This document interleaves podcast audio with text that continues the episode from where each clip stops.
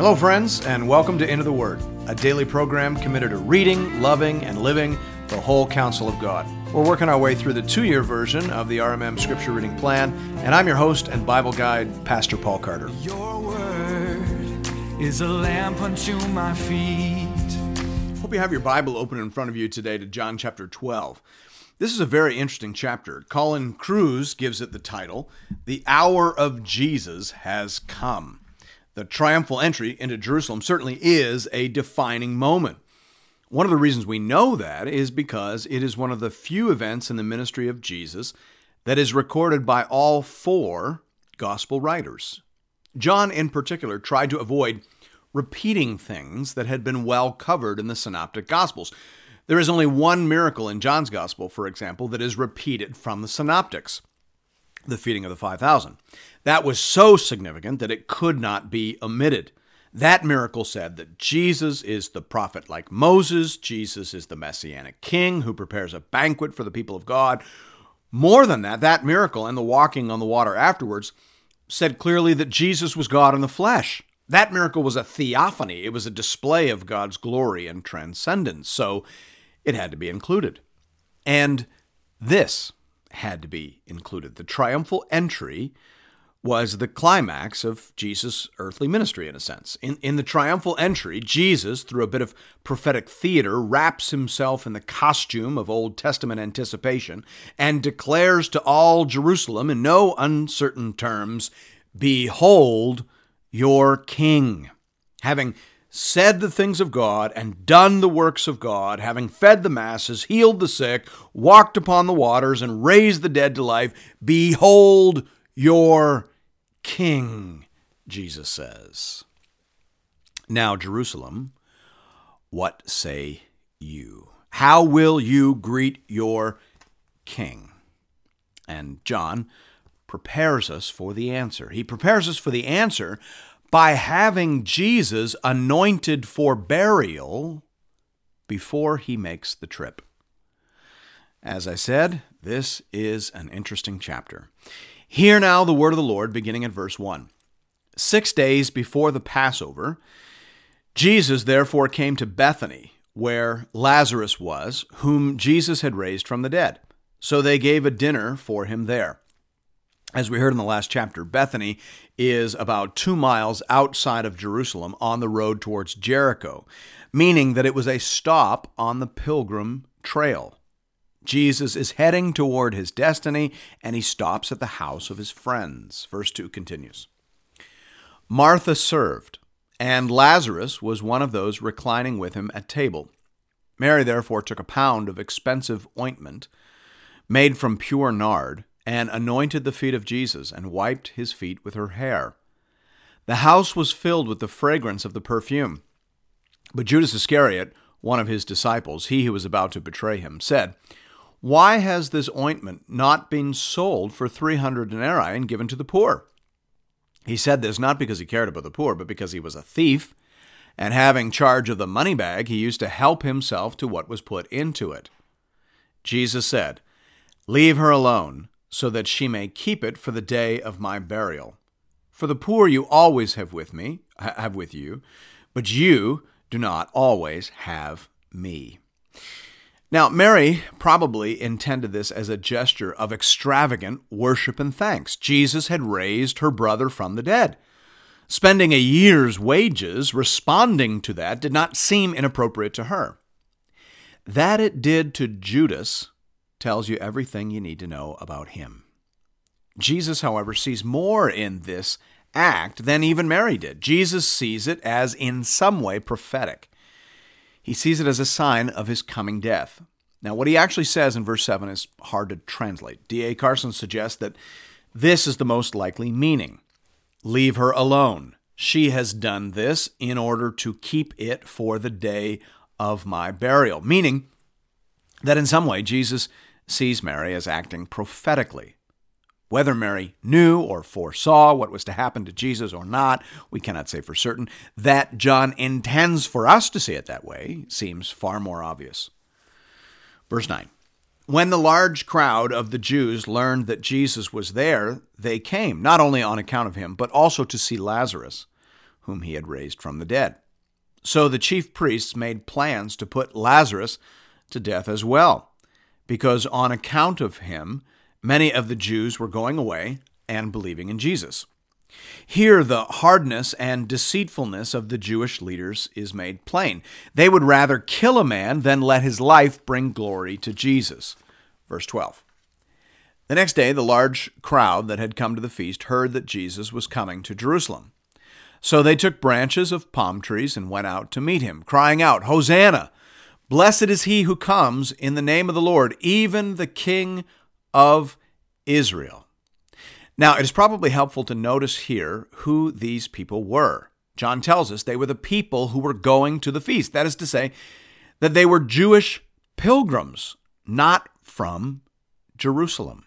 M- many, if not most of them, would have come from Galilee. And that is significant because sometimes we will read the passion narrative and, and say or hear said, look how quickly the crowds turned on Jesus. On Palm Sunday, they hailed him as king, but then on Good Friday they howled for his blood. But to state the obvious, these are two different groups of people. The people hailing him as king on Palm Sunday are Galilean pilgrims. The people howling for his blood on Friday are the citizens of Jerusalem. That has been a, a, major theme throughout John's Gospel, and we should be careful to notice its development here. In verses 14 to 15, Jesus engages in a bit of prophetic theater. The text says, And Jesus found a young donkey and sat on it, just as it is written, Fear not, daughter of Zion. Behold, your king is coming, sitting on a donkey's colt. In Mark's gospel, we learn that Jesus has prearranged the components of this sign. He has arranged for the colt and he has established a passphrase so that his disciples can claim the colt. And he is doing all of this in order to visibly and obviously fulfill an Old Testament prophecy from Zechariah 9 9, which says, Rejoice greatly, O daughter of Zion. Shout aloud, O daughter of Jerusalem. Behold, your king is coming to you, righteous and having salvation is he, humble and mounted on a donkey, on a colt, the foal of a donkey. So this is prophetic theater. Jesus is saying, in ways any Bible reader ought to understand, I am your king. I offer righteousness and salvation. I come to you in peace. How do you receive me? That is the statement and the question that Jesus is presenting. Verse 16 His disciples did not understand these things at first, but when Jesus was glorified, then they remembered that these things had been written about him and had been done to him. The crowd that had been with him when he called Lazarus out of the tomb and raised him from the dead continued to bear witness. The reason why the crowd went to meet him was that they heard he had done this sign. So the Pharisees said to one another, You see that you are gaining nothing. Look, the world has gone after him. Now, among those who went up to worship at the feast were some Greeks. Again, remember that one of John's interests is to explore who is responding positively to Jesus and who is not. Here we see that the people from Galilee, the humble, poor, backwards pilgrims, are responding positively. And even the far flung barbarian Greeks are responding positively. The people of Jerusalem, however, particularly the ruling elite, are determined to kill him. But here we see the first fruits, or the anticipation, you might say, of the Gentile harvest. Some Greeks come to see Jesus. Verse 21 says So these came to Philip, who was from Bethsaida in Galilee, and asked him, Sir, we wish to see Jesus. Philip went and told Andrew. Andrew and Philip went and told Jesus. And Jesus answered them, The hour has come for the Son of Man to be glorified. Truly, truly, I say to you, unless a grain of wheat falls into the earth and dies, it remains alone. But if it dies, it bears much fruit. Whoever loves his life loses it, and whoever hates his life in this world will keep it for eternal life. If anyone serves me, he must follow me, and where I am, there will my servant be also. If anyone serves me, the Father will honor him. Jesus will be glorified. He'll be lifted up and greatly exalted and highly esteemed among the nations. but not in the way everyone expects. First, he must be lifted up upon the cross. Until that happens, no one will fully understand who he is and what he has come to do. And that is where Jesus' mind goes to now. Look at verse 27. Now is my soul troubled. And what shall I say? Father, save me from this hour? But for this purpose I have come to this hour. Father, glorify your name. Then a voice came from heaven I have glorified it, and I will glorify it again.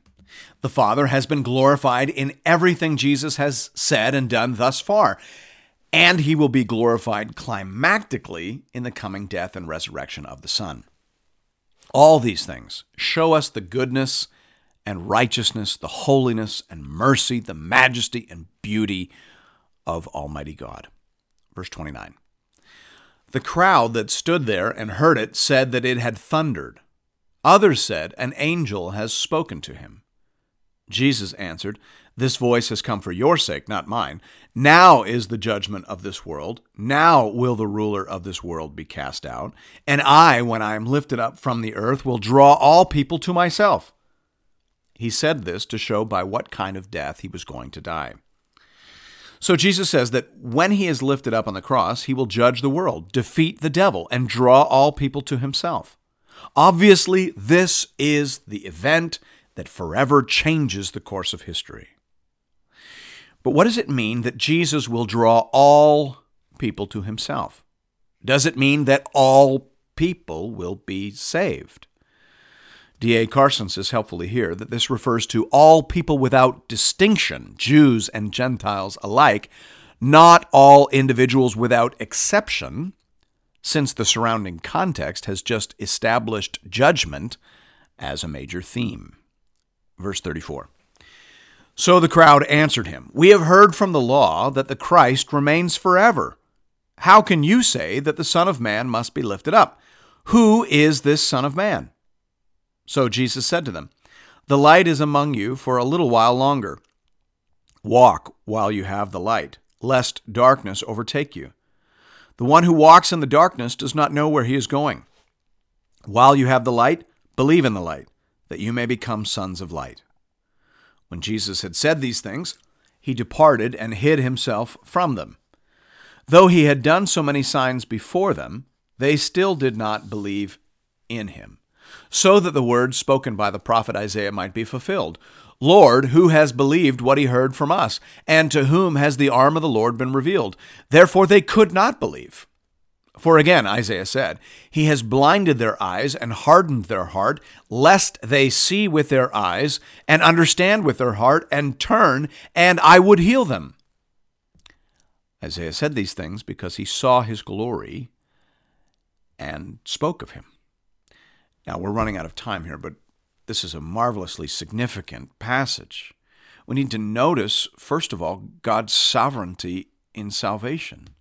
In some mysterious way, in, in some way that defies human understanding and our efforts at neat categorization, God is sovereign over even the rejection of Jesus by the Jerusalem authorities. Isaiah said, He has blinded their eyes and hardened their heart, lest they see with their eyes and understand with their heart and turn to Jesus and be saved. God is ultimate in that reality, even though the Jewish leaders are responsible. How does that go together?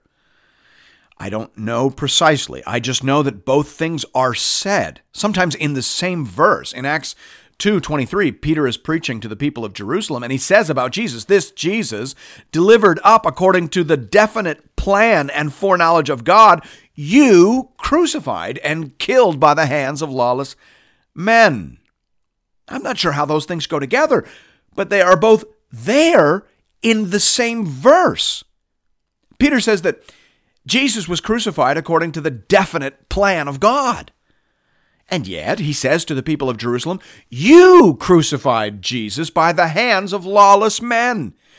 God ordained it, and you are responsible for it. Theologians call that compatibilism, the idea that God's sovereignty is compatible with human responsibility. You can call it whatever you like, but it is confusing.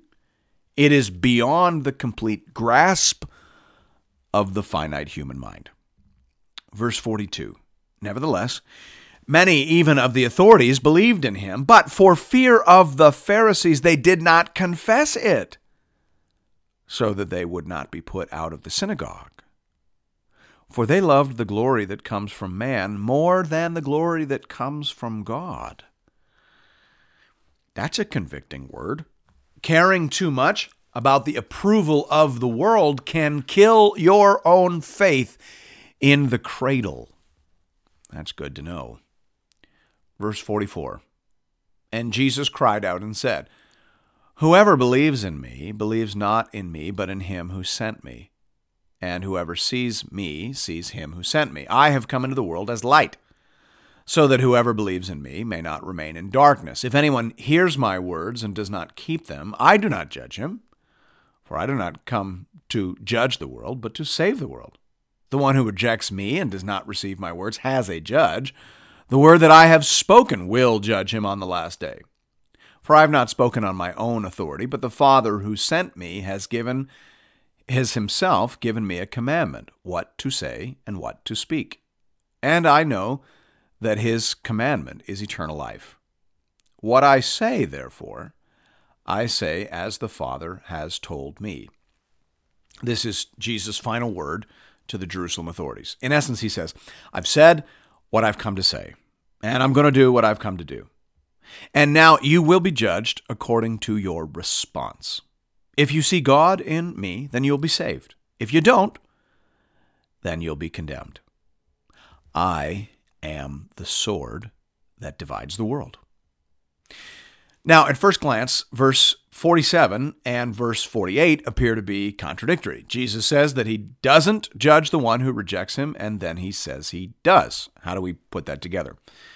Colin Kruse is helpful here. He says, the explanation for the apparent contradiction is that as long as Jesus was in this world, he did not pass judgment because his purpose in coming into the world was to save, not to condemn. On the last day, he will exercise judgment. Closed quote.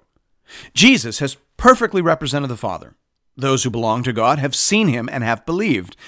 Now, in chapter 13, which we're just getting into, Jesus will show us the way home.